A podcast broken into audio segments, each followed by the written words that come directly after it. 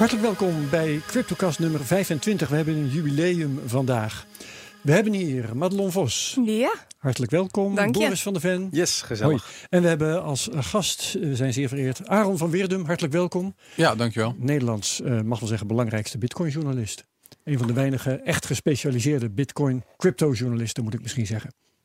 Wat vind je zelf? Ehm, ja, klopt wel, denk ik. Klopt wel. Goed Ja. zo. We gaan straks met je praten. Eerst nog eventjes onze sponsor, eh, sponsors bedanken. Bitonic.nl, bitmymoney.com en satos.nl.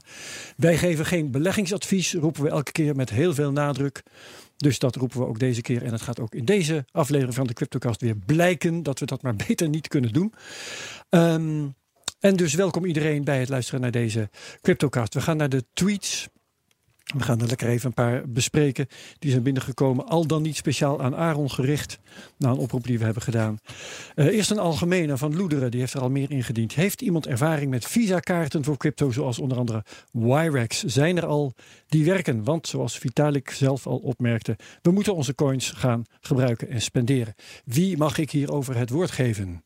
Ik heb Madelon. BitPay gehad, maar dat werd op een gegeven moment gestopt. En eh, ja, dat eh, werd in Europa niet meer aangeboden. Ja, die wouden niet mee met Segwit volgens mij. Of die, eh, die wilde... ehm, Volgens mij was er een reden vanuit het orgaan boven BitPay die het dus aanbood. En dat het daardoor niet meer helemaal eh, ja, legaal was binnen Europa in ieder geval. Maar hoe werkte het toen het nog wel werkte? Je ging gewoon met een kaart naar eh, een winkel die bitcoin accepteerde. In puntje, principe puntje. kun je het hetzelfde gebruiken als dat jij een, eh, hoe noem je dat in het Nederlands, een debitcard, een, een gewoon een, niet een pinpas, maar een, een creditcard. Een creditcard. ja, als je een Ja. creditcard Wordt met gebruikt. is visa het vergeleken ook. eh. Ja, precies. Aaron, heb jij Ja. verstand van dit soort betaalmiddelen?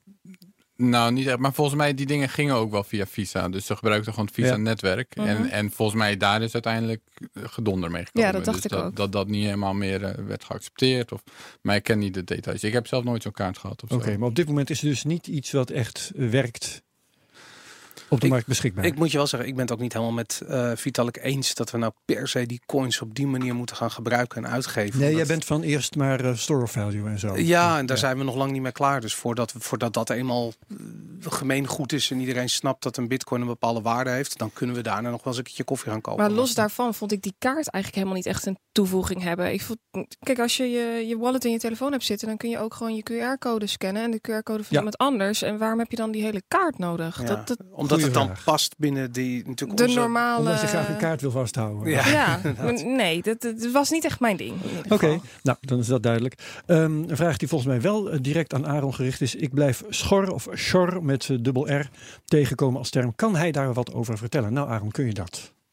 Ja, het is snor. Met een, er zit nog Snor. een N tussen. Ja. Oh, schnorr. Oké, ja. Eh, dat is een signature algorithm. Dus ehm, elke betaling, elke keer als je een betaling maakt, dan ma- maak je cryptografische eh, handtekeningen. Ja. Dat, dat de coins echt van jou zijn. Eh, wat leuk is aan Snor is dat dat is een ander soort signature algorithm. En die heeft een paar wiskundige eh, eigenschappen waardoor je er meer flexibiliteit mee hebt in principe. En een van de belangrijkste dingen is dat je handtekeningen, dus die signatures, kun je combineren tot het één signature wordt. Dus stel, hè, normaal gesproken als je een betaling maakt, dan heb je ook wel eens dat je, stel ik moet 5,55 euro betalen. Dan kan het heel goed dat ik een brief van 5 geef, een munt van 50 cent en een dubbeltje en dan krijg ik 5 cent terug of zo. Ja. In bitcoin moet je dan dus voor elk van dat, dus voor die 5 euro, voor die 50 cent en voor dat dubbeltje moet je een handtekening maken. Met Snor kun je dat combineren en hoef je nog maar één handtekening in die transactie te doen. Dus dat is, dat is goed voor schaalbaarheid, dat is efficiënter. Daardoor gaat het ook sneller. Ja, nou ja, ietsje, maar dat, ja. Kijk, het- elke transactie moet door het hele netwerk worden geverifieerd. Mhm. Dus op het moment dat je nog maar dat elke node op het netwerk nog maar één transactie hoeft te verifiëren, ja, dat scheelt wel. Ja.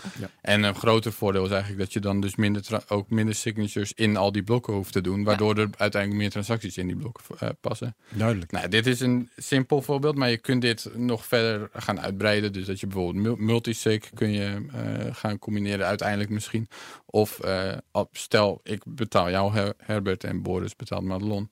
En dan kunnen we die transactie combineren in één. En dan hebben we ook nog maar één signature eh, nodig. Nou, als je dat kan doen, dan heeft dat een voordeel voor privacy. Want dan weet misschien niemand of ik nou Madelon heb betaald of Boris. Mhm. dus dat heeft privacy Ja, ja, voordelen. Dus dan kan je dat met snor. Nou, en uiteindelijk kun je ook nog allemaal geinige... Dan kun je, kun je bijvoorbeeld smart contract-achtige dingen eh, in dan wordt het een complex verhaal hoor. Dat is te complex voor deze eh, Voor, de, voor dit podcast misschien. geval, ja. Maar, maar dan kun je smart contract-achtige oplossingen in een signature verwerken. Waardoor het op een normale transactie lijkt. Terwijl je eigenlijk misschien bepaalde data verkoopt aan iemand. En, en niemand heeft dat dan door. Juist. Dus dat heeft, eh, het heeft allemaal potentie. En ontwikkelaars zijn daar best wel enthousiast over. En dat zou de volgende grote innovatie voor Bitcoin kunnen zijn. Als zoiets als Goed, dit voor wordt. een to- eh, toekomstige update, maar het werkt nu nog niet. eh. Nee, er is dus eh, onlangs een officieel voorstel gedaan door Pieter Wuilen, dus de, een van de core developers.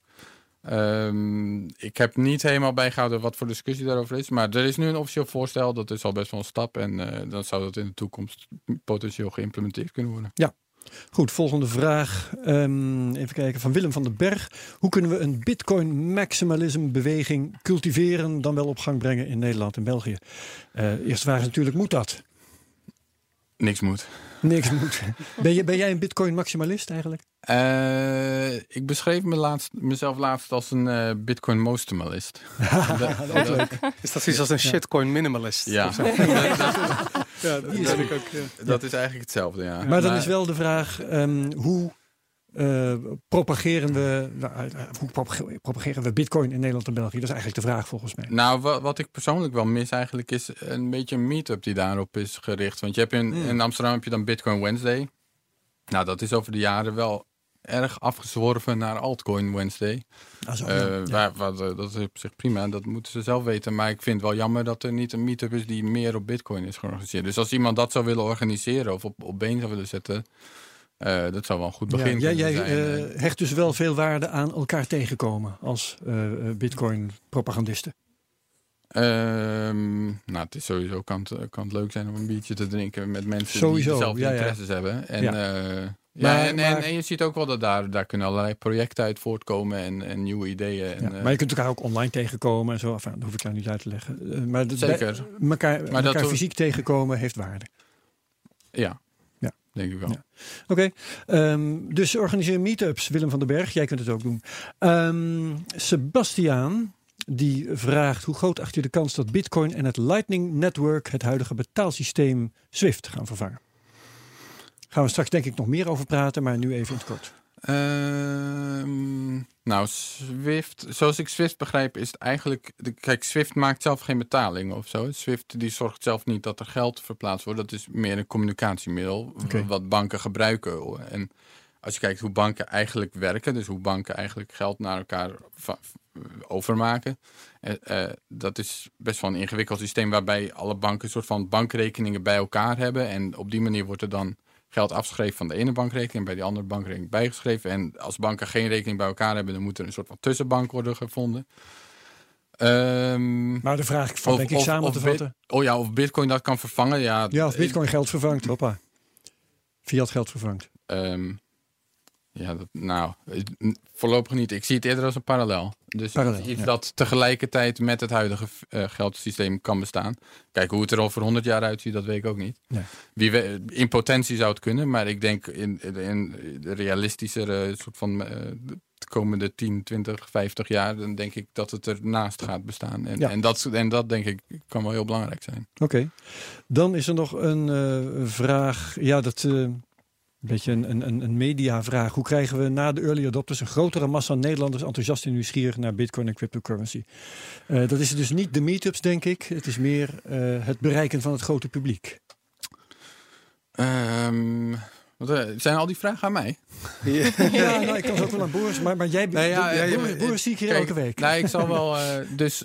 En Madelon. ik, om op die manier Bitcoin populair te maken, dat kan. Maar ik zie dat ook wel een beetje als een uphill battle. Dus dat je mensen er steeds van, maar, maar van moet gaan overtuigen dat Ja. het goed voor ze is. Wat, wat eh, eigenlijk beter is, of wat, wat natuurlijker gaat, is als Bitcoin echte voordelen gaat bieden aan mensen. En dat ze daarom moeten of willen gaan gebruiken. En Ja. dat is natuurlijk uiteindelijk hoe het echt zou moeten gaan groeien. Het is toch een heel organisch proces eigenlijk als je dat ziet. Ik bedoel, Dat- Bitcoin, ja. wat Bitcoin nu is met Lightning Network, dat is een totaal ander project dan dat wat er twee jaar geleden was, bij wijze van spreken. En zo gaat het inspelen op de behoeftes van mensen en specifieke behoeftes ook. En dan gaan mensen het gebruiken en dan wordt Ja. het populairder. Nou ja, dus eh, kijk, er wordt er vaak een beetje op neergekeken, maar de eerste plek waar Bitcoin aansloeg was dus Silk Road.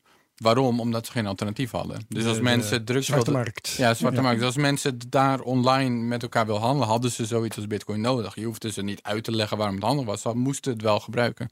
Nou ja, van de week hoorde ik bijvoorbeeld dat als je een eh, reservering wilt maken bij een hotel in Iran, dat je ook met bitcoin moet betalen. Want die kunnen niet met het creditcardsysteem werken.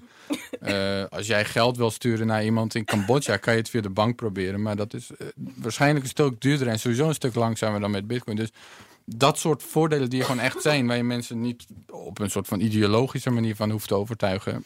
Ja. Dat is hoe Bitcoin eigenlijk eh, echt zou moeten gaan groeien. Ja. En dat is, dat is er eigenlijk al op het moment dat je buiten onze soort van overgeservicede door het banksysteem wereldje wat we hier in het Westen hebben stapt, dan direct Ja. zie je hoe handig Bitcoin is. Ja, ja, Dat, wij, eh, ja precies, wij zijn ontzettend verwend in Nederland. En voor ons heeft het ook niet zo heel veel voordeel om met Bitcoin koffie te kopen. Ja. Want dat kan prima op tien andere manieren die allemaal goed werken. Ja. Ja. Maar er zijn dus ook dingen of plekken in de wereld waar dat allemaal niet zo is. Nou, daar komt Bitcoin echt goed tot terecht. Ja, daar zie je het direct. Venezuela bijvoorbeeld. Die, volgens mij elke aflevering valt de naam van het land Venezuela. Ja. Ja.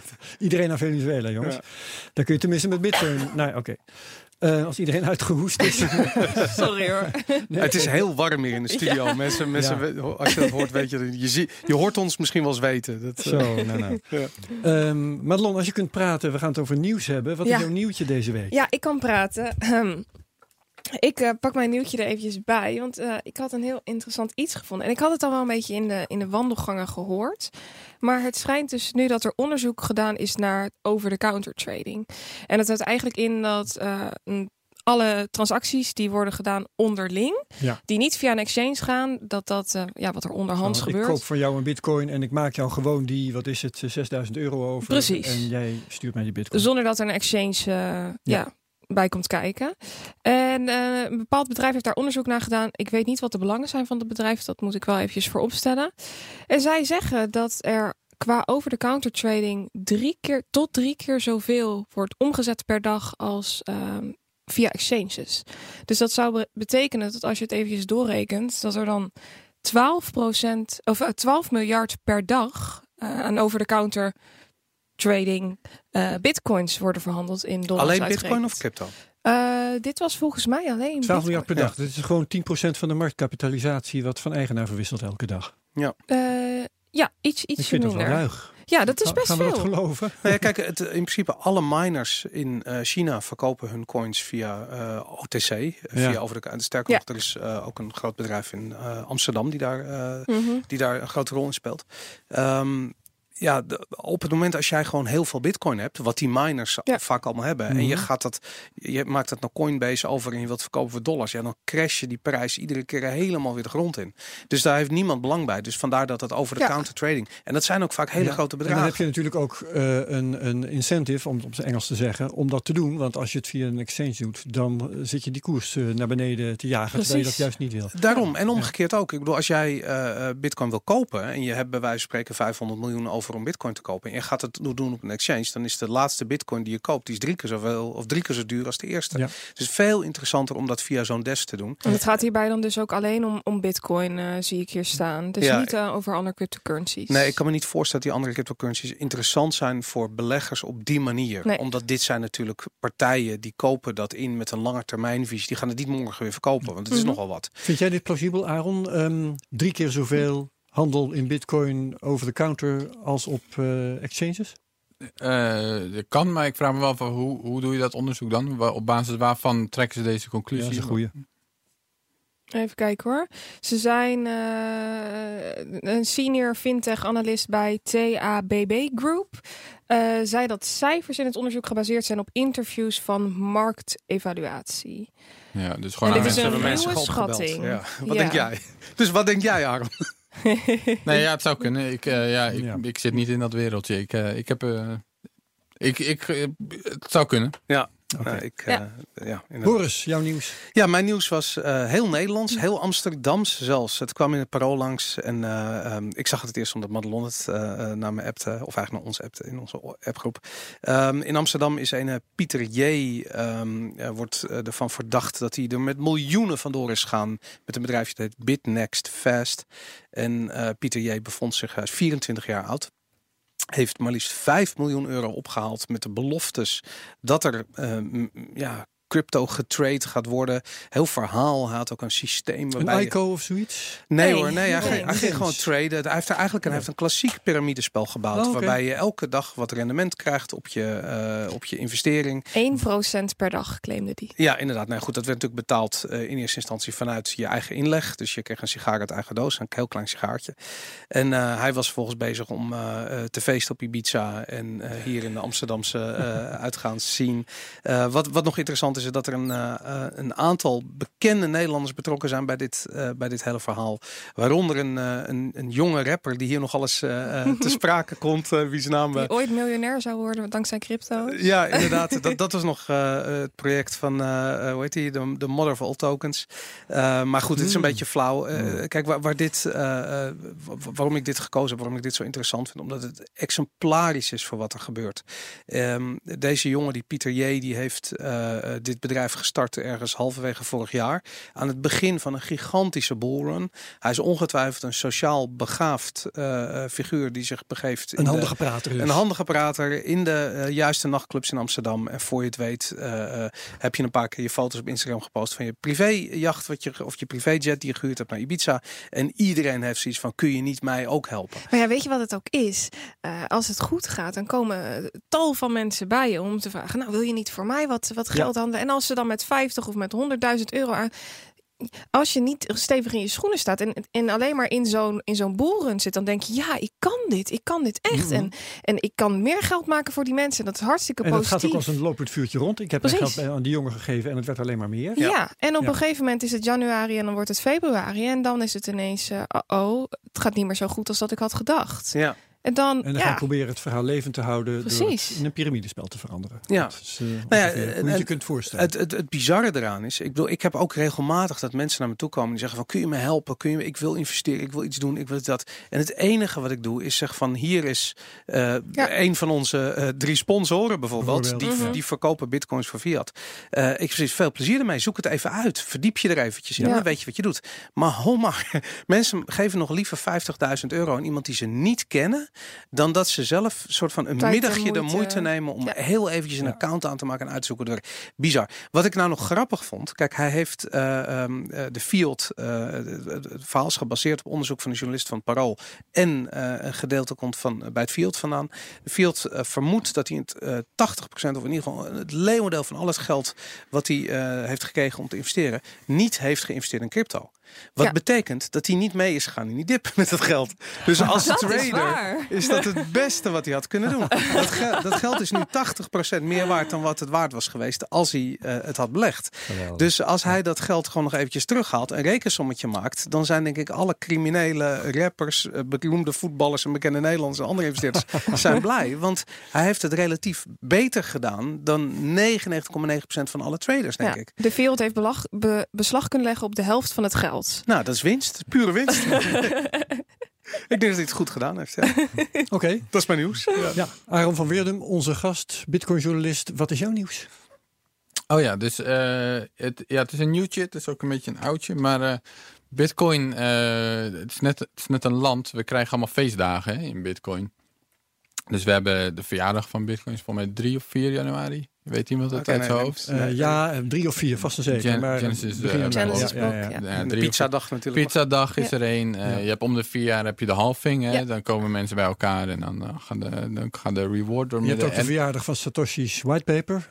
1 of 1, ja, ja. 31 en, en we hebben dus sinds deze week een nieuwe. dus 1 augustus is Bitcoin Independence Day.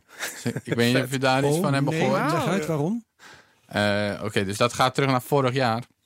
En dat is dus uh, de, de UASF. Dat, uh, zegt dat jullie al iets? De User, uh, user Activated, activated Software. ja. ja. Dus dat, is een, dat was het resultaat van um, nou, eigenlijk het scaling-debat dat al jaren voortwoekerde.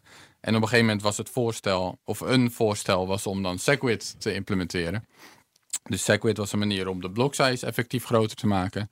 Uh, en uh, daarmee lost hij ook de, dat heette dan de malleability bug, lost hij daarmee op, waardoor je dingen zoals het Lightning Network mogelijk maakt. Dus dat was uh, twee vliegen in één klap, werden voorgesteld met een softfork, wat helemaal mooi was, want dat betekent dat mensen niet per se hoeven te upgraden. Of in ieder geval kunnen upgraden wanneer ze dat zelf willen. In tegenstelling tot een hard fork, wat dus tot een, een splijting van netwerk kan leiden. Maar die is er wel gekomen uiteindelijk, die hard fork.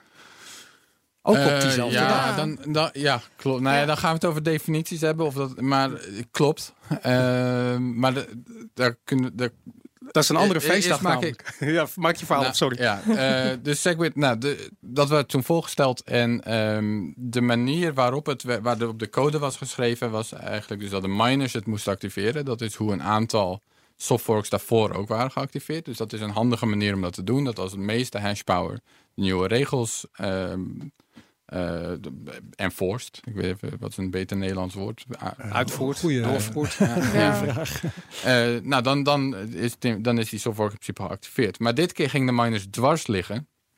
Eh, die gingen allemaal, die gingen eisen stellen. Nou, daar- waarom ze dat precies deden, daar zijn verschillende theorieën over. Daar zal ik nu niet helemaal op ingaan. Maar feit is dat de miners gingen dwars liggen. En op een gegeven moment hebben de gebruikers toen gezegd, nou, dan doen we het toch zelf. En dat was op dat moment een heel nieuw idee eigenlijk. Zoiets was, was, was, werd helemaal niet eens voor mogelijk gehouden twee jaar geleden, zeg maar. En toen hebben de gebruikers dus eh, eigenlijk massaal gezegd... de miners zijn niet de baas over ons. Wij zijn de gebruikers van het netwerk. Eh, onze regels, eh, wij willen Segwit, dus wij gaan het per 1 augustus gaan we dat gewoon invoeren. En vanaf 1 augustus, als je de Segwit-regels breekt als miner... Nou, dan accepteren we jouw blokken niet en dan heb je dus je energie verspild. En dat deden ze door middel van nodes, toch? Ja, dus ehm, je, je stelt gewoon die nieuwe regels in op je node. En dan zegt vanaf 1 augustus eh, zijn de Segwit-regels van kracht. En als je die breekt, dan heb je als miner gewoon dikke pech. Want dan, dan zien we jouw blok niet. Want dat breekt de regels die ik op mijn eigen node en de transacties die ik accepteer, ja, moeten daaraan voldoen. Ja. Eh, dus dat is, eh, dat is toen neergezet. Nou, en dat werd toen nog even heel spannend. Van wa- wat gaan de miners doen? Want als de miners toch echt niet meegaan in die nieuwe regels, dan kan het ook weer. eh, dan kan dat in principe ook weer tot een splijting van netwerk leiden. Dus, maar uiteindelijk hebben de miners via een gekke kludge en via een omweg. En dat hele eh, 2- 2x verhaal heeft er nog mee te maken. Dus dat we, is weer een heel ander verhaal over eh, een aantal bedrijven en miners die tot een compromis waren gekomen. Nou, uiteindelijk zijn de miners akkoord gegaan en hebben ze dus eh, vlak voor 1 augustus hebben ze die Segwit software geactiveerd. Waardoor die gebruikers eigenlijk zeiden, nou zie je, het is ons netwerk, wij, eh, wij bepalen de regels. Dus dat is toen Bitcoin Independence Day. Ja. Want dat de gebruikers zeggen wij... eh, En als je terugkijkt, is dat natuurlijk ook het start geweest van die gigantische bullrun eh Ja. die daar achteraan kwam. ja, dat is, toen- dat is toen flink eh, op gang gekomen inderdaad. Eh, Vlak voor 1 augustus was er dus nog eh, echt wel onzekerheid van wat er ging gebeuren. Toen was er nog echt een drop van 30% of zo. Ja, ik kan me de stress nog goed herinneren. Ja, nou uiteindelijk eh, is dat dus goed gekomen. En toen is die bullrun wel echt op gang gekomen. Ja. Ja. Maar het is natuurlijk ook, want een aantal van die miners, of eigenlijk één hele grote miner, die Ja. is eh, eh, weggegaan en die is Bitcoin Cash gestart samen met Roger En eh, Craig Wright.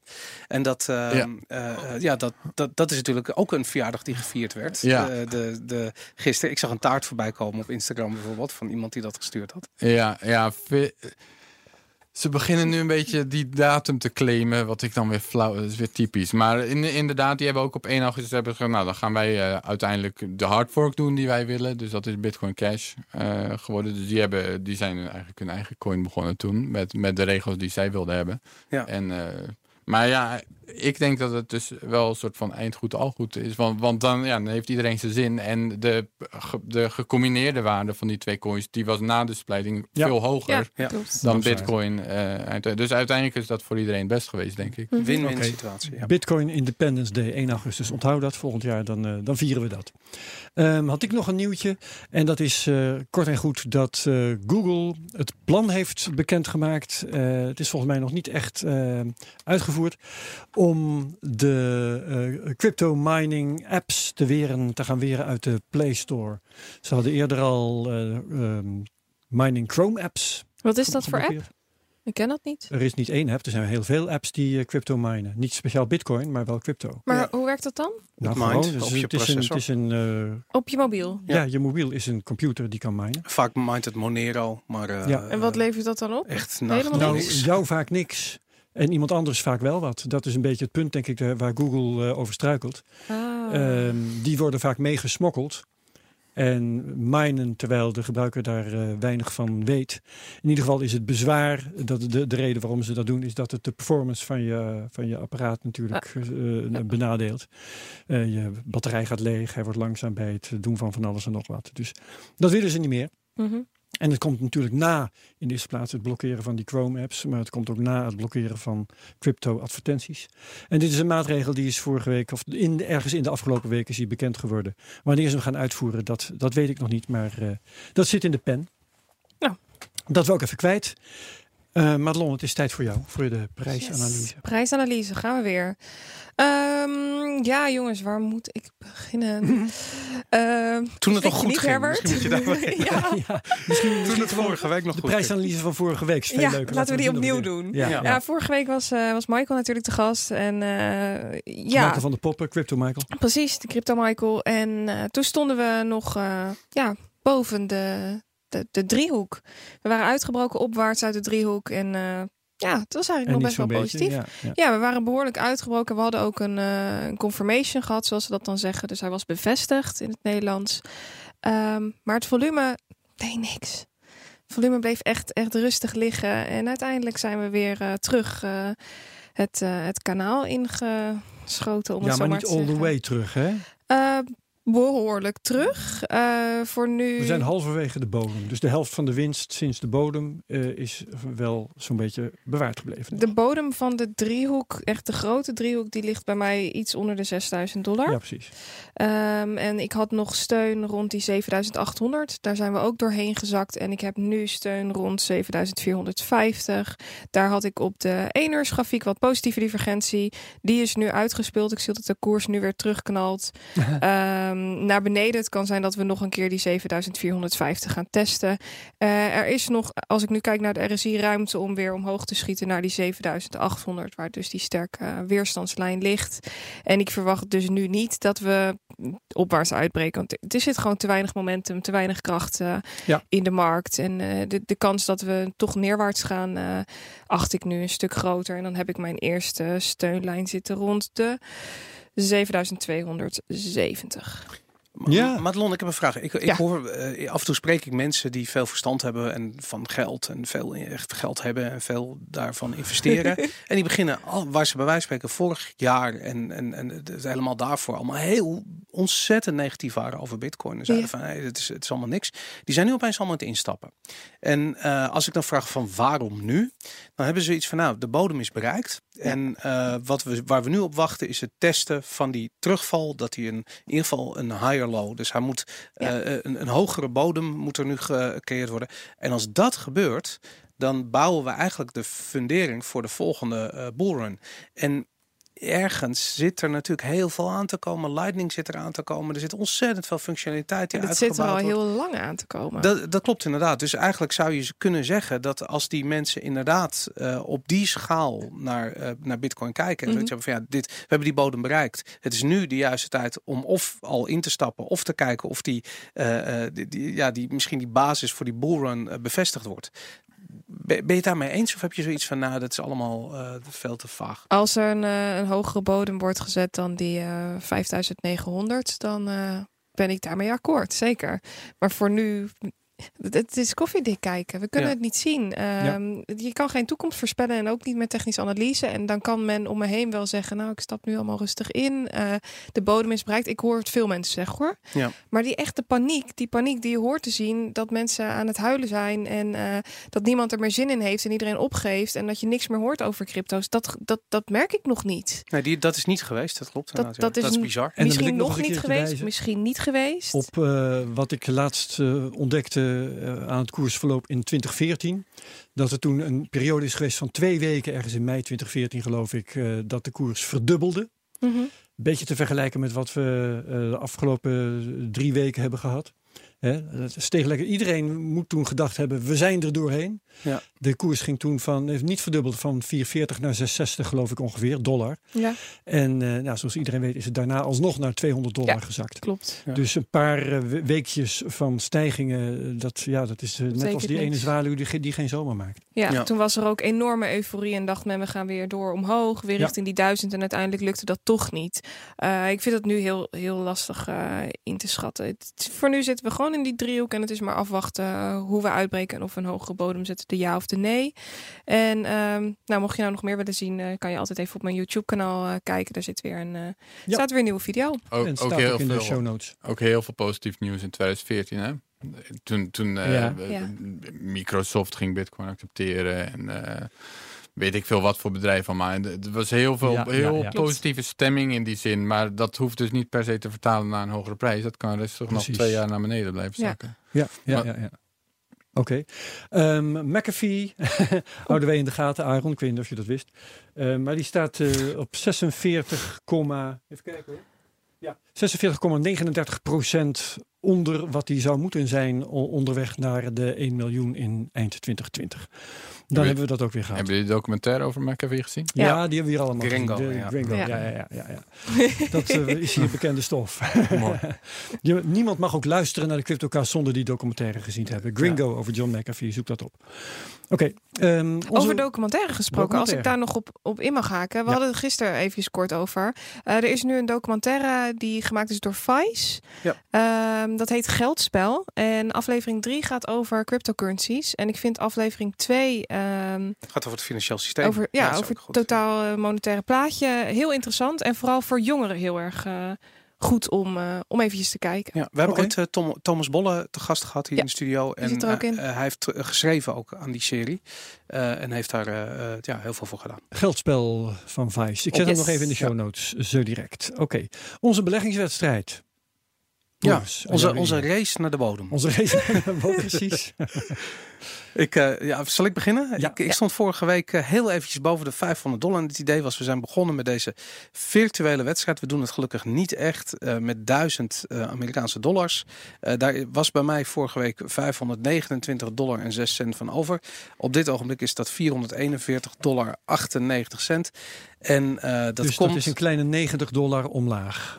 Ja, absoluut. En dat heeft er alles mee te maken dat ik wel wist vorige week dat Tron helemaal niks meer ging doen. En dood, Ja, dood is-. Maar dat ik Maar gewoon je zo. hopen. Nou, hopen. Ik, had gewoon, ik, heb, ik, heb het ook, ik vind het ook een beetje grappig. Ik heb nu ook zoiets van, misschien moet ik kijken hoe ik het zo snel mogelijk naar nul krijg. Ook, ken je dat? Weet je, dat je alles wat je nog over hebt in het casino, dat je dat maar in één keer op zwart zet. Zoiets. Gewoon alles of niets. Dat, eh, dat, dat heb ik een beetje. Ik wil, het gaat, als, als ik er gewoon op terugkijk, dan gaat het helemaal nergens over. En ehm, ja, we, ik bedoel, wat, je- wat Madelon Dit gevoel, doet. dit, ge- d- dan zitten we in de buurt van de bodem. Ja, wellicht wel. Ja, misschien, misschien is dat het wel. Ja, ik, heel eerlijk gezegd, ik kan me niet voorstellen dat de hele cryptosfeer en, en dan ook dat soort coins als Tron, waar ik op zich helemaal niet veel vertrouwen of geloof in heb hoor. Ik bedoel, het zal wel. Maar ik geloof niet dat dat nog veel minder waard kan worden. Het kan wel, het kan allemaal nul waard worden in theorie. Maar ik denk dat iedereen zoiets heeft van, ja, onder zoveel tijd kijk je een keertje in zo'n app, Nou, dan lach je een beetje, dan zet je het weer uit. niet alleen in theorie op Boris. Ook in de het kan, kan gewoon nul worden. Het kan hè? gewoon nul worden.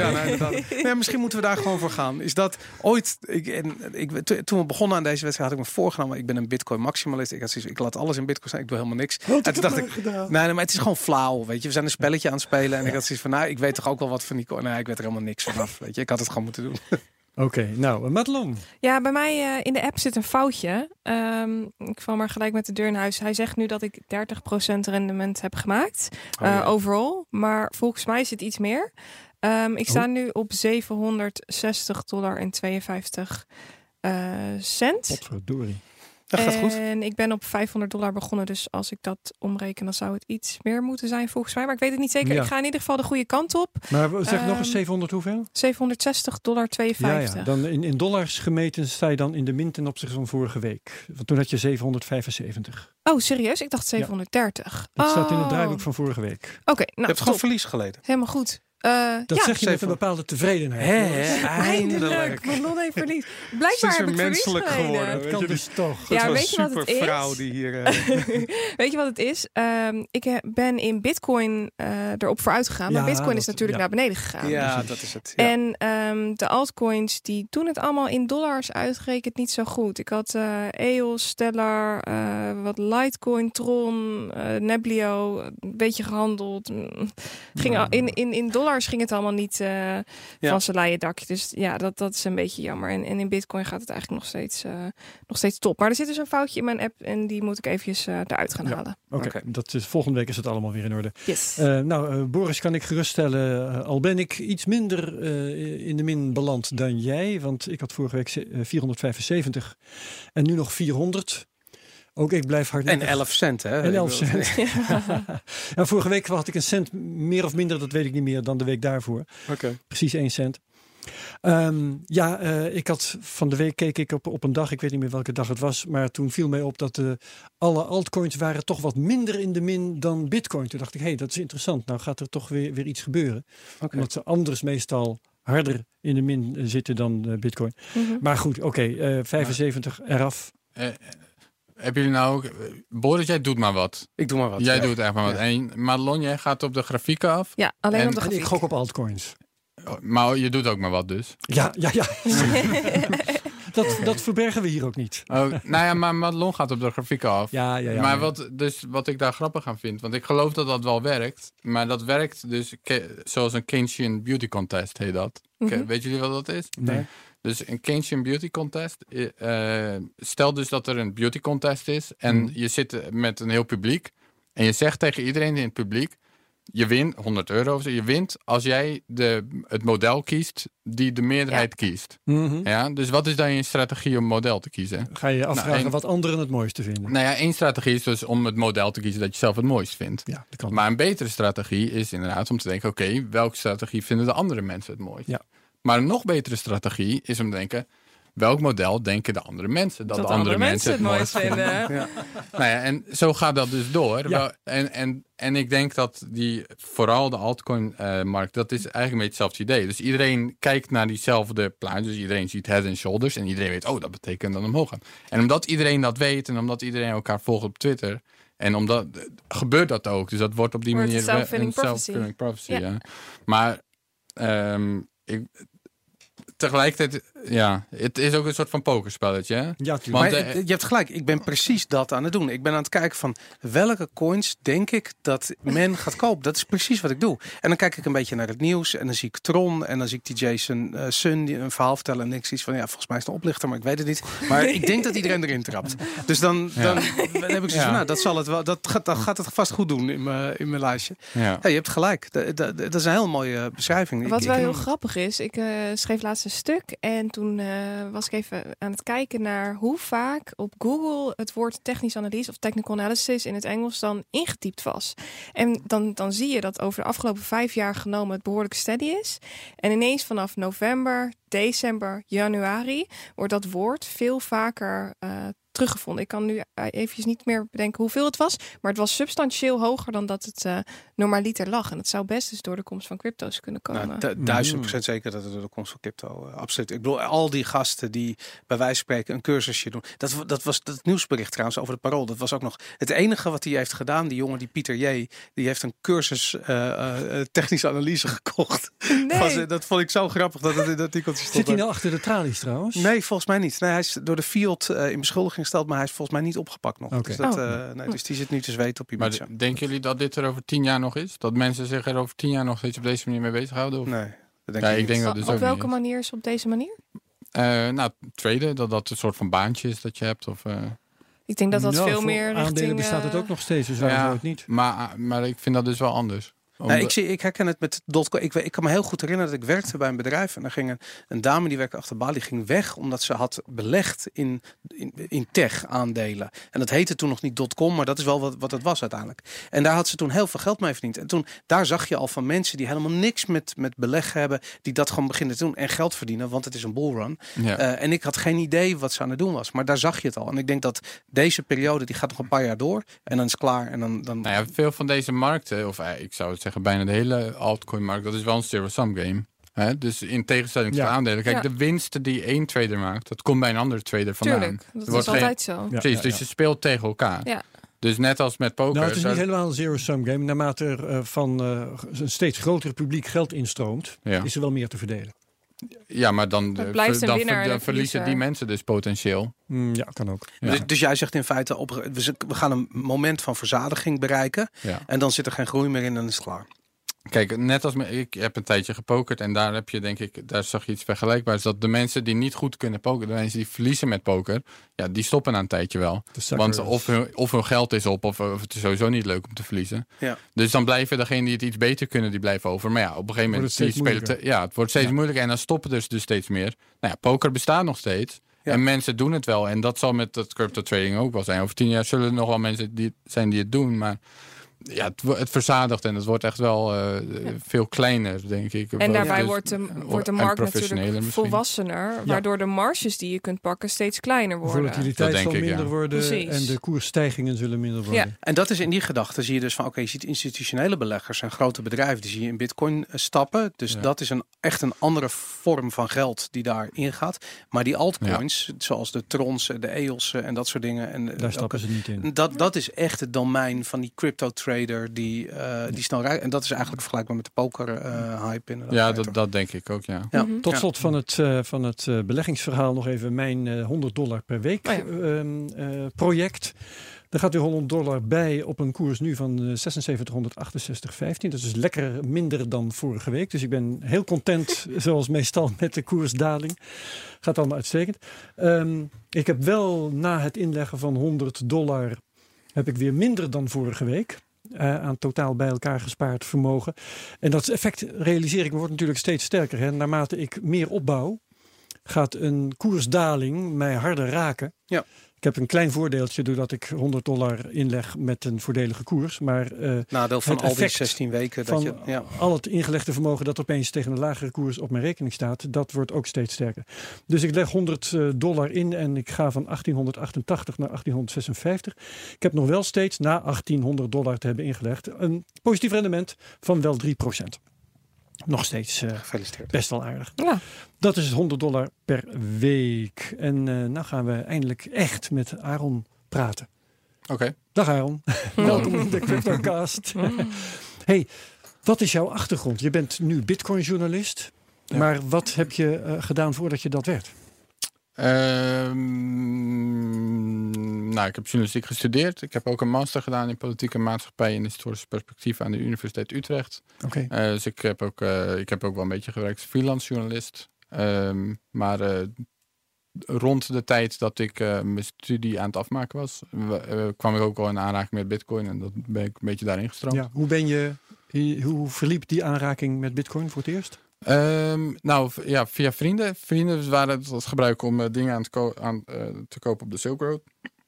Eh, Hmm. overigens ging dat niet eens om illegale drugs of zo. Ze waren sigaretten uit Moldavië aan het kopen. om, om, eh, ja, dat was goedkoper of Ja. zo. En, Ja, zeker, die, ja. ja, die vertelde me daarover.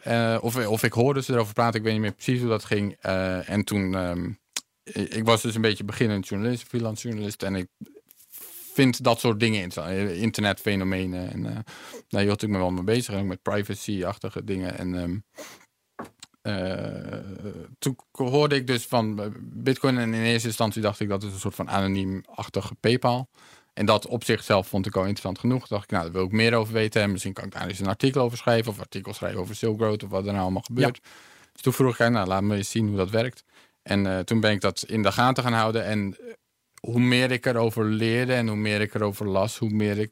Ja, toen kwam ik eigenlijk toen, tot de conclusie dat ik, ik ga hier niet één artikel over schrijven. Ik, ik wil me hier eens een tijdje mee bezighouden. Toen ben ik als eerste een eh blogseries gaan schrijven. Dat heette, dat heb ik gewoon mijn eigen blog had ik toen gemaakt. Dat heette banklessblog.nl. En schreef, schreef ik in Nederlands schreef ik artikelen over Bitcoin. En eh, wat ik daar eigenlijk voornamelijk deed, eh, was het weerleggen van ja, de onzin eigenlijk. Of de, of Ja. de tegenargumenten die ik las over Bitcoin. Allemaal maar crimineel en zo. Ja, of eh, een digitale bubbel, tulpenbol. Ja. En want dat soort ja, eh, argumenten, dat hoorde je toen heel veel in de media. En ik dacht, nou, ik zie dat toch echt anders. En ik denk dat ze wel wat, wel het een en ander missen daaraan. En, en toen ben ik daarover gaan schrijven. Dat was een blogseries. Nou, dat sloeg toen wel een beetje aan. En ehm, toen vond ik het nog steeds heel interessant. Toen dacht ik, weet je wat, ik begin een Nederlandse nieuwssite. En dat heette coincourant.nl. Eh, dat heb ik in 2014 heb ik dat ongeveer gedaan. Ja. Dus mensen die al een tijdje met bitcoin bezig zijn, die weten dat misschien nog. Eh, maar is inmiddels ook een eh, minderheid natuurlijk, mensen die er toen al mee bezig waren. Ja. Maar dat heette coincourant.nl. En toen in dat jaar ben ik ook eh, op freelance basis gaan schrijven voor Coindesk, Cointelegraph en Bitcoin Magazine. De grote Bitcoin news sites. Ja. Ja. in En, het eh, taalgebied. en vanaf 2015 eh, heeft Bitcoin Magazine, Bitcoin Magazine me eigenlijk een min of meer vaste, vaste plek Ik, ik heb een vraag over die beginperiode. Want je zegt, ik, eh, ik werkte al wat als freelance journalist. En toen leerde ik Bitcoin kennen. En ik begon een blog. Ehm, voor welke media werkte je toen professioneel?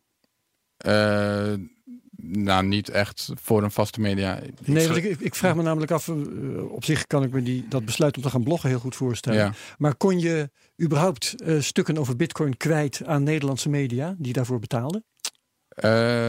Ik heb. Nee, ik denk niet dat. Ik heb wel een paar van mijn artikelen zijn toen ook gepubliceerd op een aantal andere websites. Eh, van mijn Piratenpartij had het een van mijn stukken Ah. gepubliceerd. En ja, er waren nog een paar, maar eh, Ja. nee, dat, dat deed ik op dat moment meer als hobby. Ja, ja, ja. En jouw, jouw blogstukken, schreef je die in het Engels trouwens?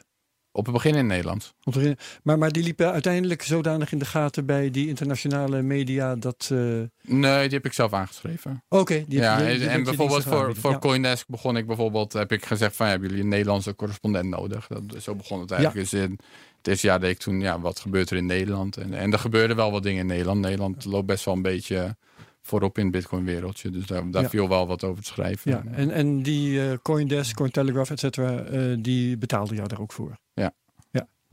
Oké. Ehm, heel goed. Wat, wat fascineert jou nou precies aan crypto? Ehm, nou, t- toen ik erachter kwam, rond die tijd was ik ook wel veel bezig met eh, eigenlijk de financiële wereld of, of, of de bankenwereld. Of, en eigenlijk vooral wat daar dan mis mee is. Hè, die typische anti-banken mentaliteit die toen heel populair was. Ja. En nog steeds wel. Bankless blog, zei je Ja, wel. eh, Ja. precies. Het Ja. de Bankless blog niet voor niks natuurlijk. Dus eh, ja, dat, wat er allemaal, de- dat hele, de, de financiële crisis en hoe dat dan kwam en ehm, de bailouts en, en dus dat soort dingen hielden me wel bezig. En de- ja, in Bitcoin zag ik dus wel een heel nieuwe manier om geld te doen. Nou, dat is wel bijzonder interessant. Je hebt Ja.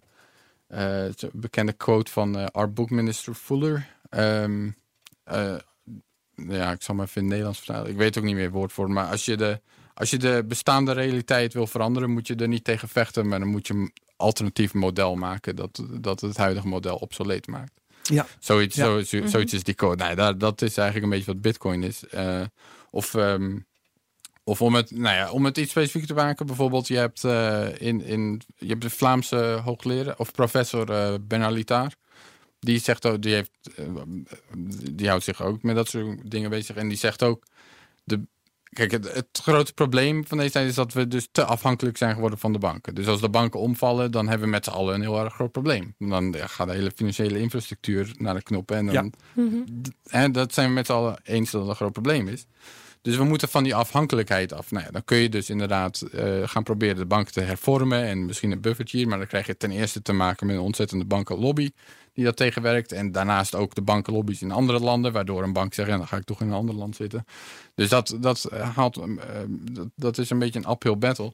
Eh, ik denk dat een dus wat zo iemand als Bernard Littaar zegt, die zegt je moet dus alternatieve financiële systemen eromheen bouwen. Hij, heeft, hij, hij is veel bezig met eh, eh, local currencies, maar hij ziet ook wel iets in een wereldwijd eh monetair systeem. En daar zie ik Bitcoin, dat is, is eigenlijk de rol die Bitcoin heeft. Als je, dat, Ja. als je een parallele infrastructuur kunt bouwen.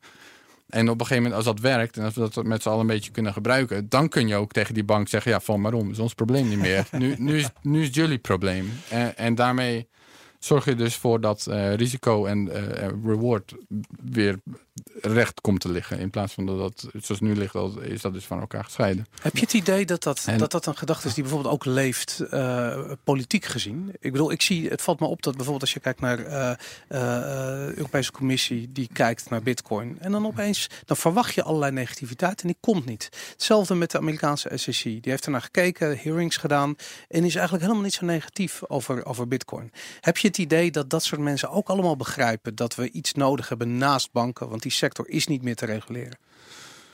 Ehm goeie vraag. Weet ik niet. Ja, dan mag ik dat ook gewoon zeggen. Ja, ik, tuurlijk. weet- ik, Ja, weet, ja. ik, weet niet, ik, weet niet hoe zij, ik weet niet hoe zij erin staan. Ik hoop het. Eh, maar ja, uiteindelijk... eh, kijk, in Bitcoin heb je wel een heel erg libertarisch eh onderzoek die, die, die de overheden en zo echt als soort van de vijand zien. En Mhm. ja, dat, dat zie ik niet zo heel erg. Ik zou inderdaad liever hun ervan overtuigen dat, Ja. dat het toch echt wel nuttig is om zo'n parallel systeem te hebben. En dat ze dat... ja, dus ik hoop het. Ik hoop dat je gelijk hebt. Ja. Maar ik heb dat niet heel concreet gezien dat ze op die manier over Bitcoin praten. Nee, maar het valt mij op dat, dat het de hele tendens en de, en de tone of voice zo positief is. Eigenlijk het afgelopen jaar, denk ik. ja, Terwijl daarvoor was het inderdaad tulpenbollen en, eh, en criminaliteit en terrorisme. Ja, maar ze zijn vaak ook wel die positiviteit. eh, Dan hebben ze het vaak bijvoorbeeld over blockchain of zo. Hè? En, dat, Ja. en, en ik heb de indruk dat ze ook wel. Dan willen ze positief klinken, omdat dat. Ja, dan. we meedoen. Ja, Ja. en eh, dat geeft ook een goed imago of zo. Ja. En, en, en dan hebben ze het vooral over blockchain. Maar ja, ik, Ja, ik Ik- snap wat je bedoelt. Oké. Wat vind jij nou van, eh, misschien moet ik zeggen op dit moment, de meest interessante ontwikkeling die gaande is in de cryptowereld? Eh, op dit moment de meest interessante ontwikkeling die gaande is. Ehm, ja, goede vraag. Nou, ik hoop dat we. Ik denk dat een groot probleem voor Bitcoin op dit moment is wel privacy. We hebben echt te weinig privacy nog. Het is, ik bedoel, het hele netwerk, de blockchain is openbaar. En, en eh, dan heb je dus te maken met allemaal analytics companies die precies proberen in kaart te brengen wie- wat van wie is. En, en Ja, Wie, wie eh, betaald op, heeft. dit, op dit moment is Bitcoin eigenlijk minder, geeft minder privacy dan banken zelfs. Want bij een bank dan weet de bank aan wie je geld over maakt. Maar verder niemand. En met Bitcoin weet in potentie dus, ja, je weet niet wie het weet. En, en dat, Ja. is wel, dat is wel een groot probleem, denk ik. Ehm, eh, over privacy, dat, want daar wordt dan vaak ook een beetje eng over gesproken, alsof het witwassen mogen maken of zo. Maar de- het idee dat, kijk, over eh, het idee dat elke transactie gecontroleerd zou moeten worden, dat is een heel nieuw idee. Tot 50 jaar geleden ge- gebruikte iedereen cash en waren transacties waren gewoon, dat was gewoon iets, een privé iets aan wie je betaalde en wie niet. En inmiddels eh, lijken we vergeten dat dat belangrijk is of dat dat uitmaakt en alsof het iets engs is. Maar ik vind eerder eng als dat niet zo is. Eh, als je. Kijk, vrijheid van meningsuiting vinden we allemaal heel erg vanzelfsprekend. Maar op het moment dat je een. Stel je bent een eh, totalitaire staat en er is een dissident ergens en je kan eigenlijk zeggen hij mag nu het geld niet meer gebruiken. We zetten zijn bankrekening uit. Ja, dan kan die persoon niet meer meedoen in de maatschappij. Dat is echt Ja. een soort van uitknop voor Hebben ze iemand. met van- Wikileaks geprobeerd. ja, Ja. nou inderdaad, hebben ze het met Wikileaks geprobeerd. Ja, dan kan diegene dus eh, geen eten meer betalen en zijn huur niet meer betalen. En dat is eigenlijk, eh, dat is eh, in sommige opzichten nog veel heftiger dan iemands vrijheid van meningsuiting wegnemen. Dus ik vind het wel heel belangrijk dat zeker als we meer richting een digitale samenleving gaan, dat we dat soort privacy-achtige Ja. Eh, middelen wel hebben, ook als het gaat om betalingen. Dat betekent dus, En eh, dat, dus- dat er aan, aan bitcoin iets st- steviger nog ver- eh, veranderen, zal, zal moeten veranderen. Of dat er een andere coin voor in de plaats moet komen. Ehm, nee, Bitcoin moet veranderen. Ik denk dat een andere coin ervoor in de plaats dat kan niet echt, omdat het idee van Bitcoin is dat het een soort van goudstandaard is. En op het moment dat eh, er een andere goudstandaard komt, dan dat defeats the point of having a goudstandaard. Weet je wel? Je- Mhm. Ja. Kan niet een betere goudstandaard Nee, zijn. je, je kunt er maar één hebben en, en die moeten gewoon betrouwbaar zijn. En dat is dit. Want daar moet je geld in kunnen stoppen. En daar Ja. je niet, moet je niet te veel over hoeven nadenken. Dat is veilig. Dus op het moment dat dat weer wordt vervangen voor iets anders, ja, dan, dan gaat dat vertrouwen naar de knoppen. Je Dus zei Bitcoin net, zelf oh, sorry. zal moeten gaan verbeteren. Ja, Je zei net alle coins die zouden in principe naar nul kunnen gaan. Is Ja. Bitcoin daar dan volgens jou eentje van? Want je zegt nu Bitcoin Nou. moet gewoon aangepast worden. Ja, het, ja, het kan. Maar ehm, kijk, Bitcoin, eh, Bitcoin lijkt heel erg op een piramidespel. Mhm. Ehm, dus er zijn heel veel mensen die gebruiken het ook een beetje als piramidespel. Dus het- wat ik bedoel met het piramidespel is het kenmerk dat mensen kopen het eigenlijk alleen maar om het weer met winst te kunnen verkopen. Hè? Mhm. Dus de enige Ja, reden maar dat dat je... heb je met aandelen ook. Dus het verrast me dat je, Ja, dat jij maar, dit maar, zegt. nee, maar een aandeel, dan, dat is dus een deel van een bedrijf. En dat Ja. bedrijf maakt zelf winst. Dan heb je dus ook recht op een deel van de winst. Dividend, En uitkering. Ja. Een econoom zegt dan intrinsieke waarde. Ja, daar Ja. geloof ik dan weer niet in. Oké.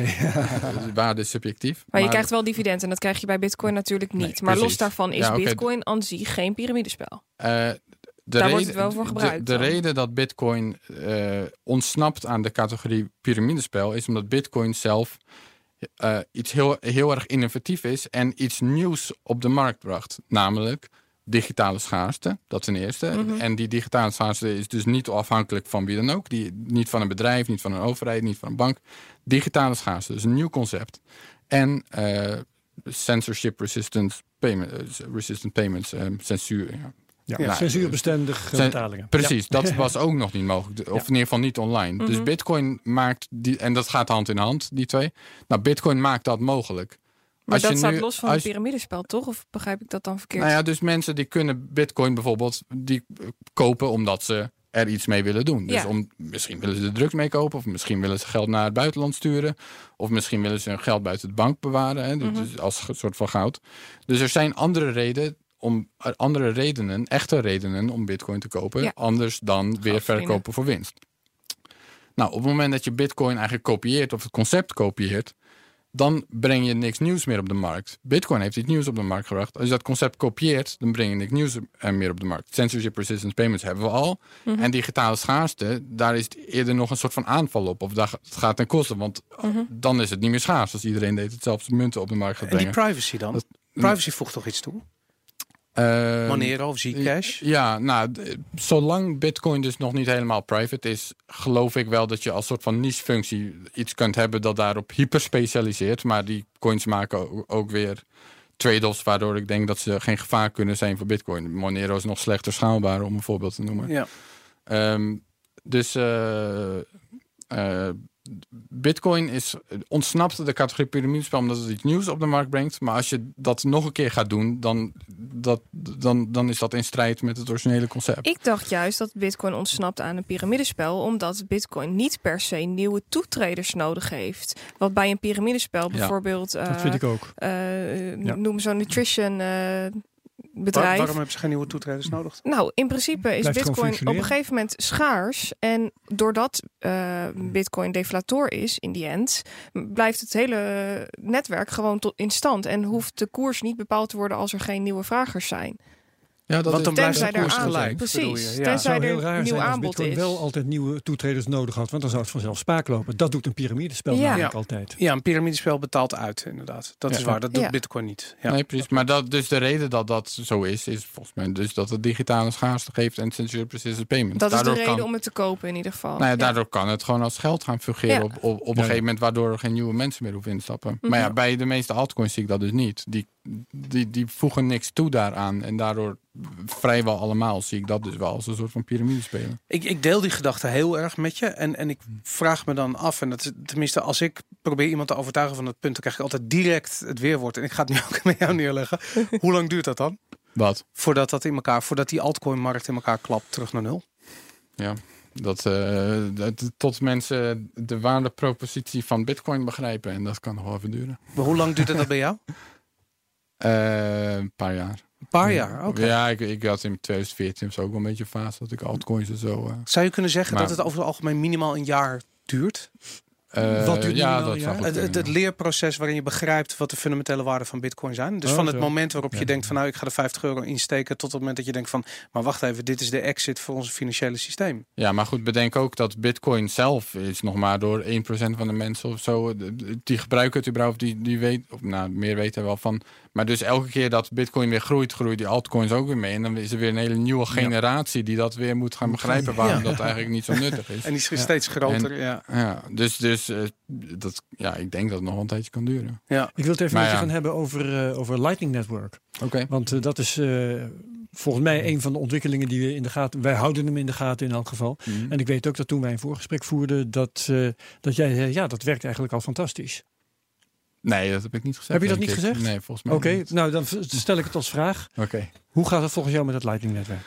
Ehm, eh, het Lightning Network is ontzettend pril.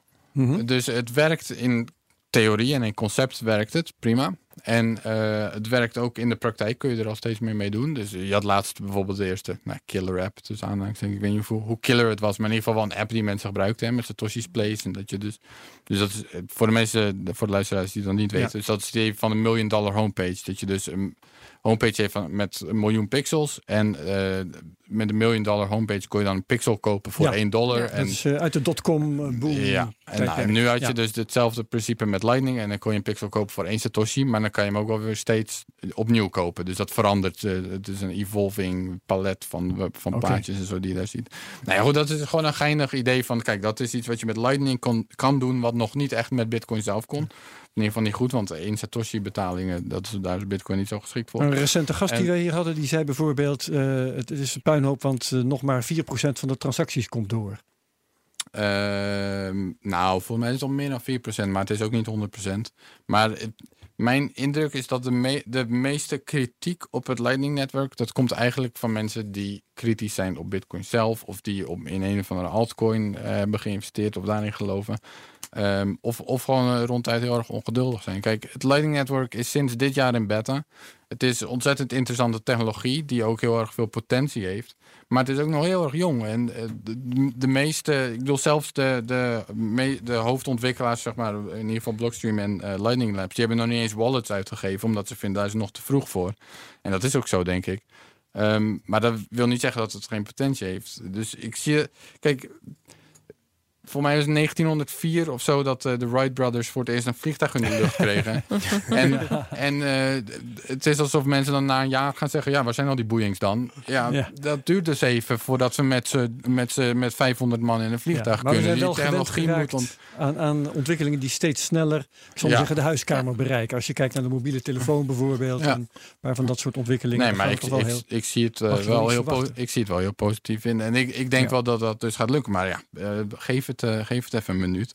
Maar en daarnaast wil ik ook wel even dan zeggen dat uh, ik merk dat bij zowel voorstanders van Lightning of, of Bitcoin en tegenstanders van Lightning of Bitcoin, die doen beide alsof het Lightning Network soort van dat is dan daar is, is alle hoop op daar gevestigd. Moet het van komen. Dus ja. de voorstanders zeggen ja het wordt geweldig en daarom wordt Bitcoin geweldig en tegenstanders zeggen ja gaat nooit werken daarom gaat Bitcoin nooit werken. Nou ik vind dat allebei een beetje overdreven. Lightning heeft veel potentie maar als het niet werkt werkt het niet en dan werkt Bitcoin zelf nog steeds prima. Uh, en er zijn ook andere manieren waarop je kunt schalen. Ja. Variërend van heel erg gecentraliseerd. Dus bijvoorbeeld noemen Coinbase. Als je twee mensen een account hebben bij Coinbase, kan je gratis geld naar elkaar overmaken.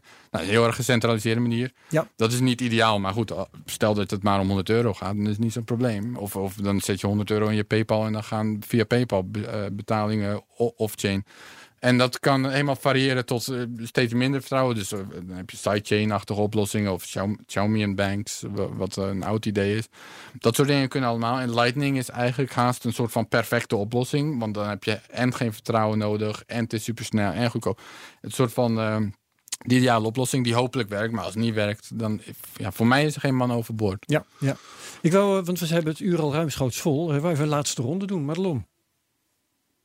Geen vraag? Nee, ik, ik, eigenlijk niet. Ik heb een hele persoonlijke vraag. Je, je vertelde me net voordat we de uitzending begonnen dat je uh, vroeger veel gegamed hebt. Ja. En uh, misschien kennen mensen me van GameKings, dus ik, dat gaat gelijk bij mij zo'n zo lampje branden.